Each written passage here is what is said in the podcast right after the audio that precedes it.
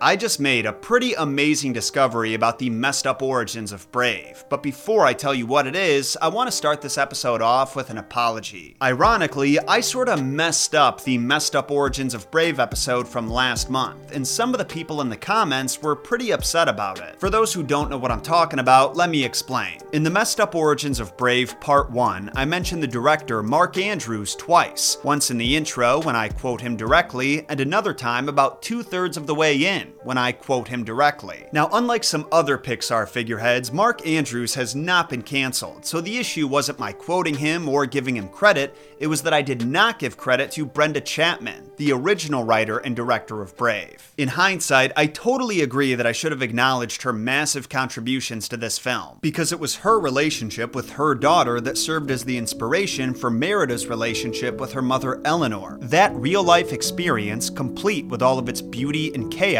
is what gave this movie a soul, and why 28 year old men with no children find ourselves crying at the end of it. Merida's relationship with her mother is inspired by my daughter Emma's relationship with me.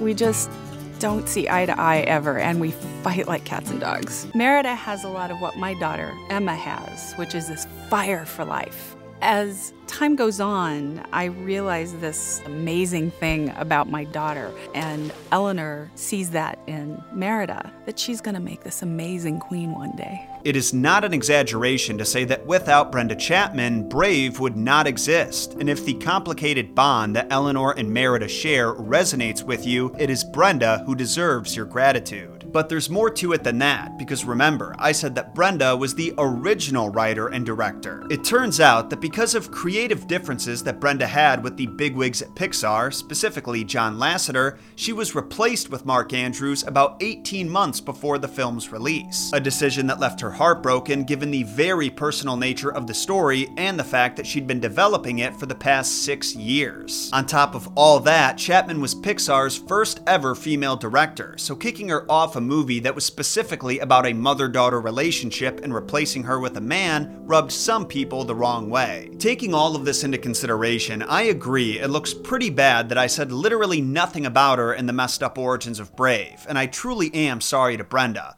but I also wanted to be clear that this was an error of embarrassing incompetence and not maliciousness. Some might find it hard to believe, but I did not come across any of the behind the scenes drama in my research. It was all out there, just a single Google search away. I just didn't know to look for it. I was aware that Mark Andrews was promoted to director after the movie started its development, but it never occurred to me that meant Brenda was booted from the project. Because I watched a ton of behind the scenes features for the movie, and she's prominently featured in all of them. From the research trip to Scotland, practicing archery, to explaining certain design choices for Merida, Eleanor, and a number of other characters. They also credit her as the writer and director. I only noticed her missing from the deleted scene segment and the commentary, and neither of those struck me as suspicious. I was sort of surprised to see that she wasn't there for the commentary, but I mistakenly assumed it was a simple scheduling conflict because that happens all the time in Hollywood. In reality, she probably wasn't invited because the commentary was recorded after the movie was finished and she was already cut from the team by then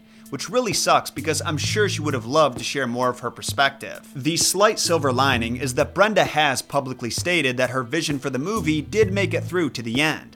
Though I will say, without her vision, there isn't much of a movie left. Now, while researching for this episode, I did notice a small vocal minority of people online who think that if Brenda was never replaced, then Brave would not have been such a disappointment. Like, that's the common theme between the two most upvoted comments calling out my mistake. And while those people are entitled to that opinion, I personally disagree that Brave was a letdown. Admittedly, I am a sucker for most things based in folklore and mythology, but the primary complaint seems to be that the story takes too hard of a left turn when Eleanor gets transformed into a bear, and then in the end, it feels like two stories smashed into one. There's definitely some truth to that, but it's important to note that the bear storyline was part of Brenda's idea from the beginning, and you can even hear her explain why the transformation was important in the behind the scenes interviews. They have to learn to listen to each other. So when mom can't speak anymore, that's when Merida realizes she has to pay attention. And then when Merida is out there trying to save mom's life, that's when mom realizes she has to pay attention. In other words, in order for Eleanor to actually listen to Merida, she had to be transplanted into a world where she lost all the control she had in the first act. She wasn't articulate, she wasn't graceful, and there was no way she was surviving out in the wild. I'm not saying there aren't other ways this could have been achieved, but whether you love or hate Mark Andrews' influence on this movie, the bear idea was Chapman's, and while we'll probably never know what direction she was going to take it in, there is no guarantee that her version would have felt less disjointed. Not trying to disrespect the woman in any way, like I said, I loved Brave, and I'm sure her version would have been equally great, but the reason I want to make that clear is because there seems to be this narrative among the people who are disappointed in Brave that Brenda's version would have made Mark's look like a Tommy Wiseau production. Oh, hi, Mark.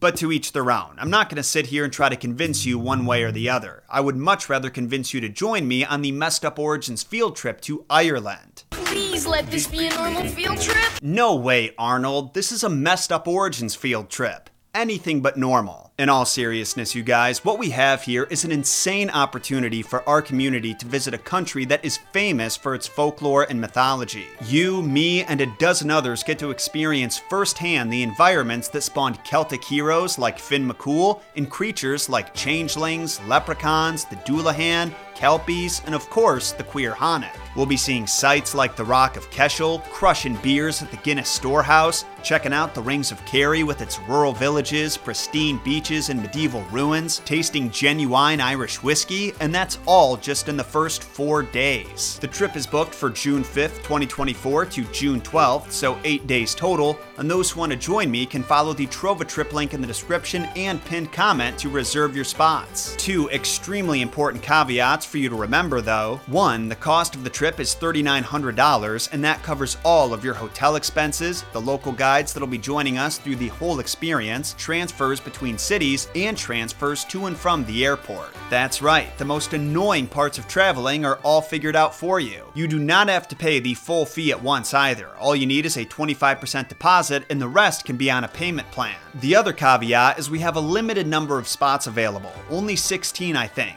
and we got a very strong response from your survey. So, those of you who know you want to see the Emerald Isle in this lifetime, don't hesitate. Book that sh- ASAP so you don't miss out. The first 10 people get a $100 discount too, so that's pretty rad. Remember, that link is in the description and pinned comment. I hope to see you there.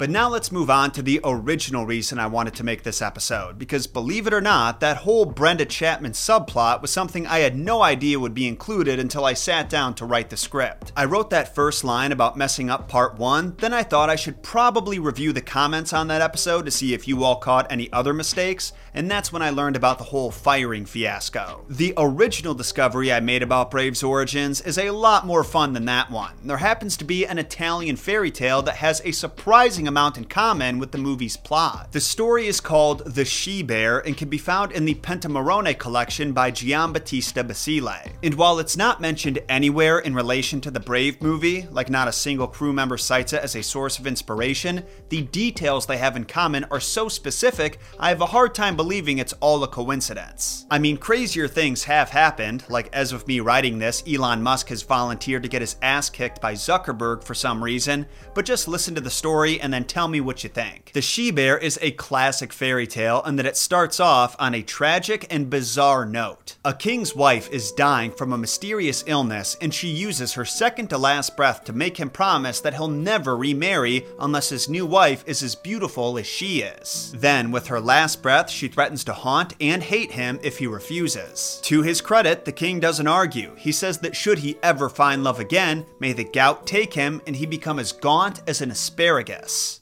Do you think people really used to talk like that, or were storytellers just getting creative with their dialogue? Well, the wife dies like two seconds later, and pretty much immediately the king starts to regret his promise. I've made a huge mistake. So he tells his crier to summon all the women in the land because if there is a woman out there who's hotter than his dead wife, he needs to find her ASAP and put a ring on her. Within a week, all kinds of women had showed up. Apparently, even hags and sea monsters threw their hat in the ring because maybe the king had a kink he didn't know about yet.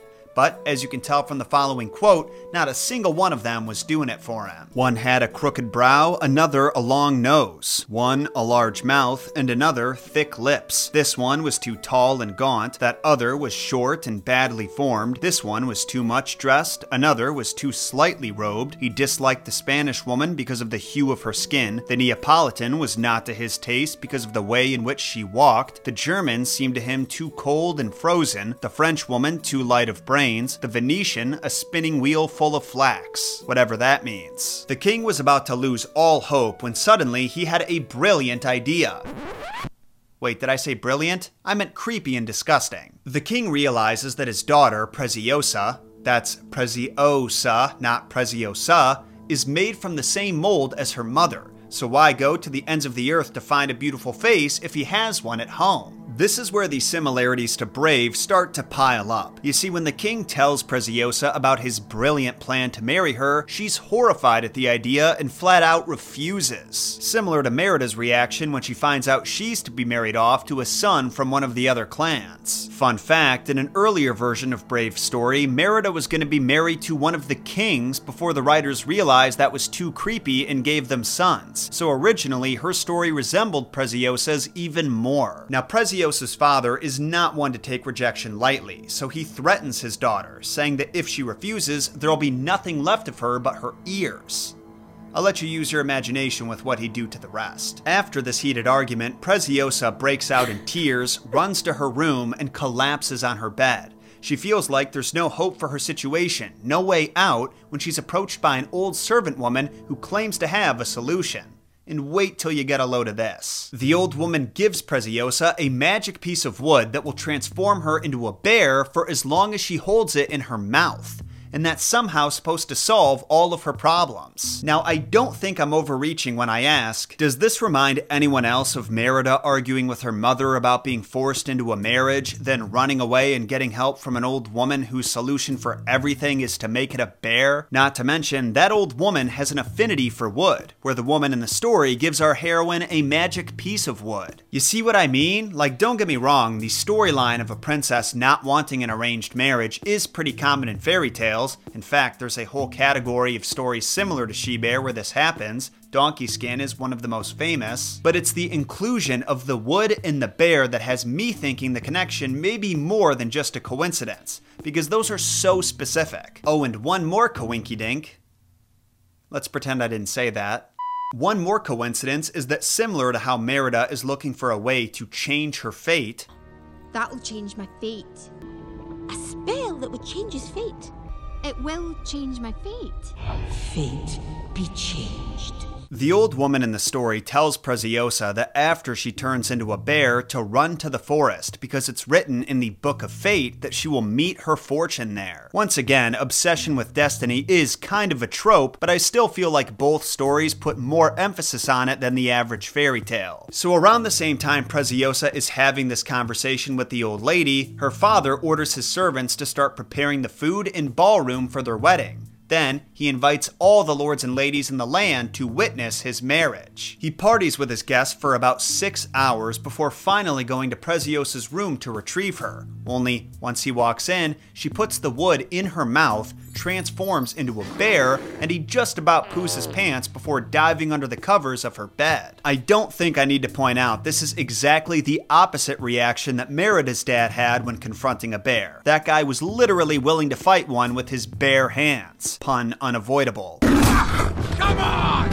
I'll take you with my bare hands!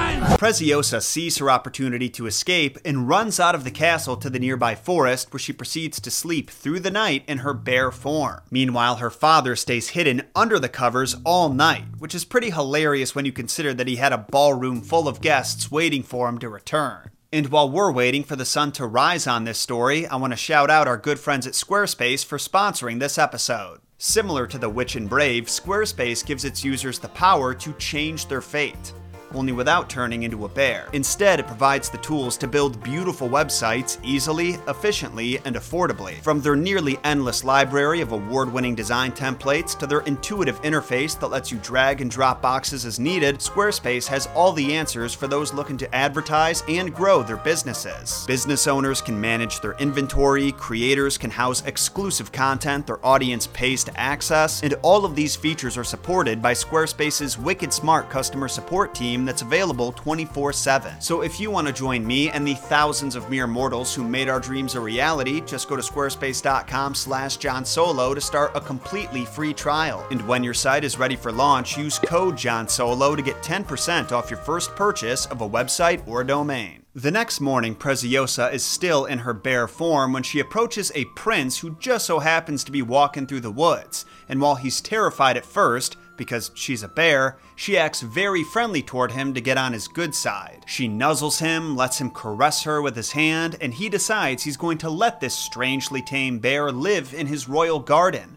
much to his family's hesitation. They start to get over their worries pretty quickly, though, because one day when the prince tells his pet bear to cook for him, feed him, and serve him, she actually does. The prince and his mother watch as this incredible creature plucks, cooks, and carves a chicken with the dexterity of a human and amazingly, he actually likes the taste of it. An impressive feat because up to this point, the prince had never liked any food not even sugar. After his meal, the prince steps out to go to a doctor. We aren't told why, but it's really none of our business. What's important is that while he's gone, the she bear cleans up his bedroom, then scatters flower petals all over his bed. You see where this is going? Probably not. When the prince returns to see the she bear fulfilled all of her duties, he became enamored with her, and he straight up told his mom that if he can't kiss the bear on the mouth right now, he'll die. Upon hearing this, the queen urges the bear to kiss her son and kiss him good. So she does. That first kiss leads to a passionate embrace and then a full on makeout session. Things between the bear and the prince are getting real heated when suddenly the piece of wood falls out of the bear's mouth and her true form is revealed. The prince opened his eyes to see that his makeout buddy was no longer a bear, but a woman so beautiful that she had to be a princess. Preziosa turned a little red with embarrassment and, with her secret revealed, surrendered herself to the prince. She admitted that she had deceived him and that he had every right to punish her. But instead, he just pulled her closer. Queen Mom was both amazed and bewildered by what she just witnessed, and so she asked Preziosa who she was and how she got there. That's when Preziosa revealed the full truth. Almost. She explained that she had initially turned into a bear to escape her pervy father, but not why she remained in disguise when she met the prince. Or kissed him. Regardless, the queen praised the princess's character, said that her son would be lucky to marry a woman as fine as her, and the prince agreed wholeheartedly. By the end of the following day, Princess Preziosa became Queen Preziosa. The whole kingdom came together to celebrate her marriage to the prince, and she spent the rest of her life with a husband who adored her, never having to worry about her creepy ass father ever again. So, as you can see, the second half of that story went down a very different and much weirder path than Brave did, but the general conflict and the setup for it were oddly similar. Personally, I'm relieved there weren't any Pixar animators who had to work their way through a Bear Prince makeout session frame by frame. I think that borders on an OSHA violation but I would love to hear your thoughts on this story, whether it's related to Brave or not. Now, if you enjoyed this episode, don't forget to sacrifice those five star and follow buttons and follow the podcast to learn more about the messed up origins of your favorite myths and fairy tales. New episodes are delivered to all podcast platforms every Friday morning, but if that's not enough for you, find me on YouTube or social media where I post new short form content four days a week plus these deep dives. Thank you all for stopping by, mere mortals. I'll speak with you again next week with the messed up origins of mom jeans. Until then, my name is Jon Solo, and remember, Jon shot first.